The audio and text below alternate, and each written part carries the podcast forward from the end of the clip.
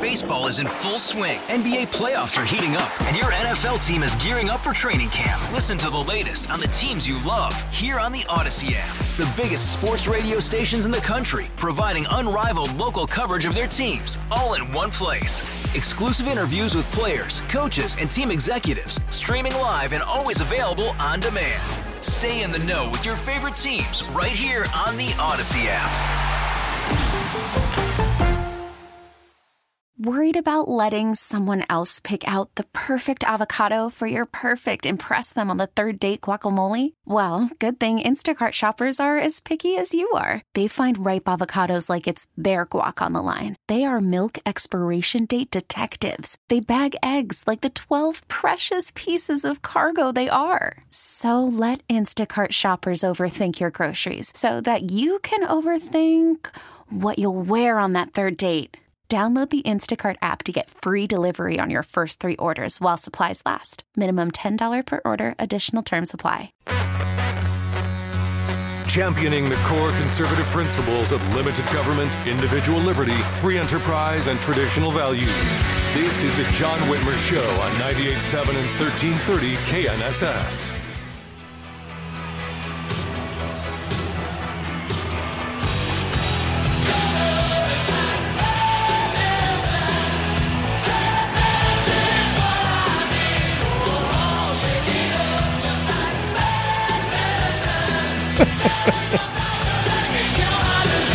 Welcome back to the John Whitmer Show on 98.7 and 1330 KNSS, Wichita's number one talk.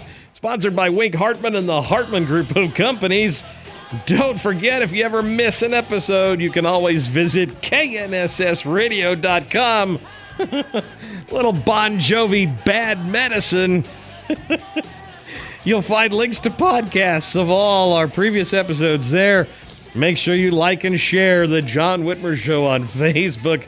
And of course, follow me on Twitter at John R. Whitmer to get uh, all the latest updates on the show. Oh, we don't we don't get a little Bon Jovi on here. That's pretty good. Uh, pretty good, Dave. On July 23rd, Kentucky Senator Rand Paul sent a criminal referral to the Justice Department accusing national accusing I tell you this, the music threw me off. Accusing National Institute of Allergy and Infectious Disease Director Dr. Anthony Fauci of lying during Senate testimony in which Fauci insisted the NIH never funded gain of function research at the Wuhan Institute of Virology.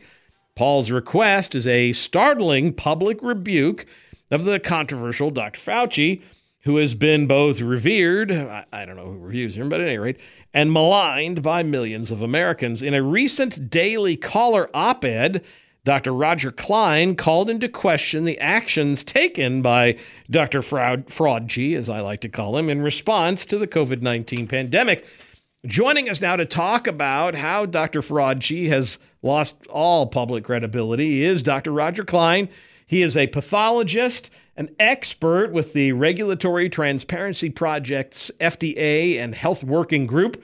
He is a faculty fellow at the Center for Law, Science, and Innovation at the Sandra Day O'Connor School of Law, and a policy advisor to the Heartland Institute, as well as a former advisor to HHS, FDA, and the CDC.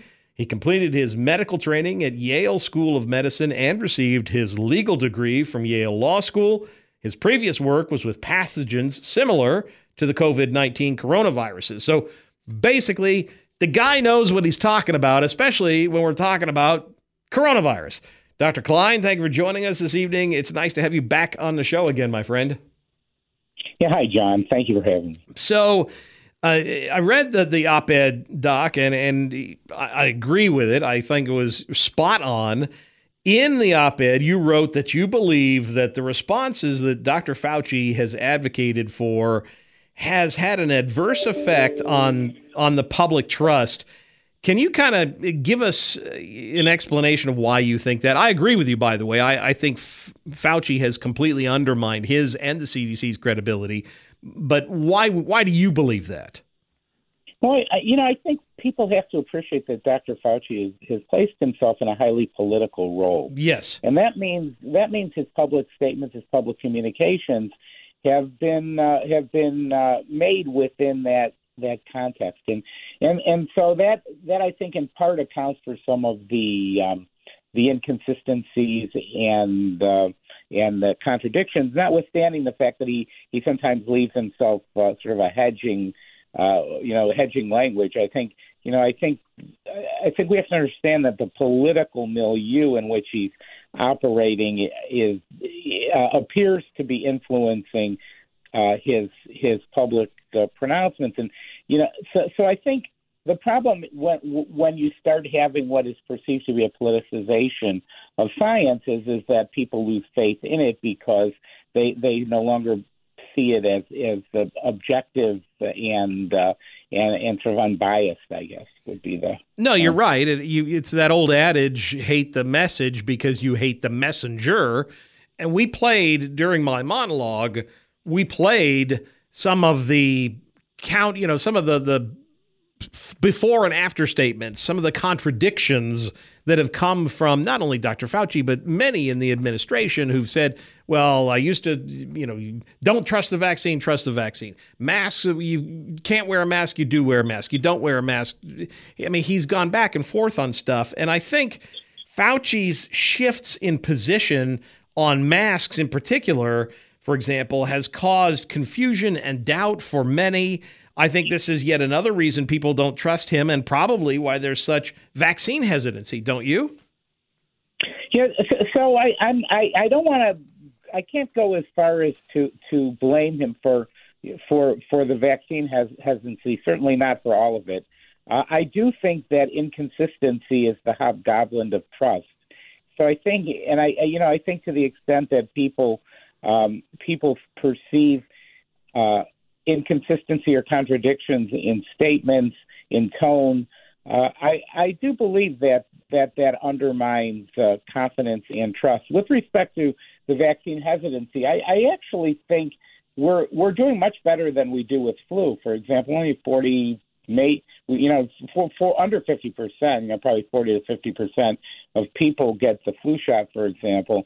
Uh, now that that that shot is much less effective, so you know you would you would think that that in, in this case more people would take uh, take the COVID vaccine, but you know we've got seventy percent of adults have had have had one shot, so so uh, I I don't want to this this isn't out of line with uh, previous uh, uh, perceptions on of adults toward vaccination.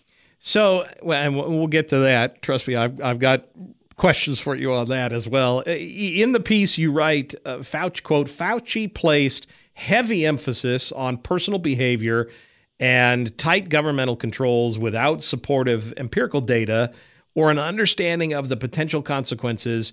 Fauci advocated for flattening the curve through punishing lockdowns involving unprecedented restrictions on personal and economic liberty now he's they're at it again, Doc. I mean, just this week the CDC started pushing for more mask mandates. I saw the NIH director the other night talking about you have to mask your kids at home. They tried to walk that back, but he still said it. They've even floated the idea of vaccine mandates. Uh, you know, it just seems like once again they're they're pushing again government control of this rather than allowing people to come to the conclusions themselves or personal liberty. This idea, you've always, every time you and I have talked, we've talked about the importance of allowing people to make the decisions on their own. Do they not get this idea that the more you push, people will push back? Yeah, I, I don't think they do, and I think that this is a mindset of certain people who who, who uh, are smart people, but maybe uh, not as smart as uh, as they think they are because you know probably nobody is. But but I think uh, I think that you're you're you're hitting on a really really important point. You know, in this country, we have always valued individual freedom to make decisions, and I can understand it in a in the middle of a crisis or an emergency. I understand sometimes extraordinary measures are necessary. It, it isn't as if uh, coercive public health measures never have a place. But it, it, it is disturbing that right now we really don't have either a crisis or an emergency. This thing is a crisis is done. If you want to get vaccinated, you can get vaccinated. Uh, and people who are getting vaccinated are more or less uh, uh, assured they will not get serious disease from the COVID infection. People who get infected and and and uh, recover from it, as most will do without harm, also will have the same type of immunity uh, that that others did. Ninety percent of individuals over 65 and over, the highest risk group, have had one shot. So I don't I don't understand um, the thinking uh, behind uh, behind trying to to uh, force people in a manner to, to behave in a manner that we've never experienced in this country. I, we we've never had these types of of lockdowns and and and and there really was no empirical basis for it. But I think now you, you it's almost it, it, it's really almost impossible to justify because anybody who wants a vaccine can get one, and they're by and large protected. Uh, maybe not against absolutely against infection, but against serious illnesses. And almost everybody going to the hospital uh, is unvaccinated. Moreover, they're younger people. They're not going. They're not dying. Uh, you know, they're not going to the in, intensive care unit. And and I so I think we're at a different stage. So let's talk about the vaccine. I know people who've received the shot. I know others like myself who, for one reason or another, haven't received the vaccine. Do you trust it? Is it safe? And what do you say to those people like myself that are just hesitant for one reason or another? In my case, I just don't like being told what to do. I don't know what it is. Maybe I'll get around to it. Maybe at some point, if they let me come to it on my own, I may. But the more they try and make me do it, if I were in New York City and they were telling me I couldn't go to a bar or, you know, I'd go to the bar, regardless of whether or not they told me I couldn't. But, uh, I mean, what, what do you say to people who are hesitant? It, I, just, stop telling me what to do.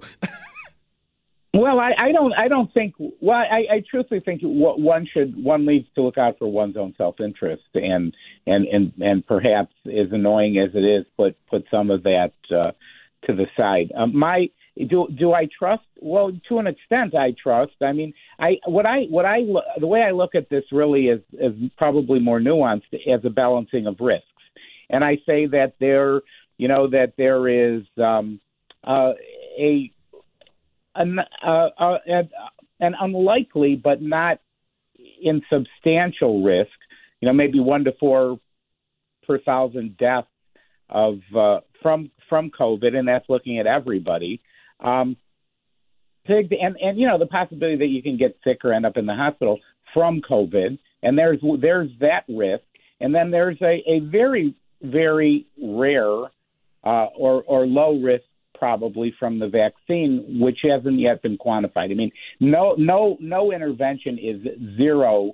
You know, is has zero risk. It's just extremely low. We really don't know what it is. There's some reports of uh, that uh, of myocarditis, which is now in the or heart inflammation, which is is has largely occurred in young people. Now is is in the label um, uh, of one of the vaccines, and I think, or at least one, as far as I know, and then uh, and, and so I think, um, you, you know, you also have a lot of other reports. Um, we've given out 350 plus million, so that's bigger than any trial would ever be. We had a had pretty good sized trials on all these vaccines and saw the uh, the and didn't see serious side effects. So you know, I, I think I think by and large the risk of being harmed by it is extremely low. So the older you get, the more at risk you are from COVID. The more inclined you should be to take the vaccine. The younger and healthy you are, and the less at risk from COVID you are, you you maybe are are, are less concerned about about getting vaccinated, and you'll take you know you'll just go ahead and you know with the understanding, by the way, that I think most people will will or many people are left are going to get infected, uh, but you'll come through it fine. So, so that's how I look at it. And I say if you want to avoid the consequences, in most cases, the risks of the vaccine are, are less than the risks of COVID. Well, you didn't you didn't make me feel any better either way. Thanks, Doc. I'm, I'm, I'm not I'm not trying to convince. If you were my patient, I would say to you, you know, I recommend it. I don't, I don't know your health history. I don't know, yeah. you know, what your personal life is. But I, you know, I, I would, you know, I would recommend it. But I, you know, depending upon, I would, I would urge it if you, as I did for my nine, you know, my my 88 year old father uh, I would do it if you're an 88 year old man with heart disease. Yeah, no, I'm not. So that's basically what my doctor said. Is, eh, I recommend it, but I'm not going to force it. So. Thank you. Uh, you know, Dr. Klein, I appreciate you coming on tonight. I completely agree with your uh, analysis of Dr. Fauci. I, I, think he's, I think he's at this point he's doing more damage than anything else. I think they'd be wise to find someone else to be a, a spokesperson because I think you're right. I think he has politicized too much, and he's become too much of a of a political symbol for things. Uh, but I, I, appreciate you joining us tonight. We've shared a link to your recent Daily Signal article on the John Whitmer Show Facebook page, and just you know keep uh, keep bringing attention to it, my friend. Uh, we appreciate you. Appreciate what you're doing, brother. Yeah, thank you.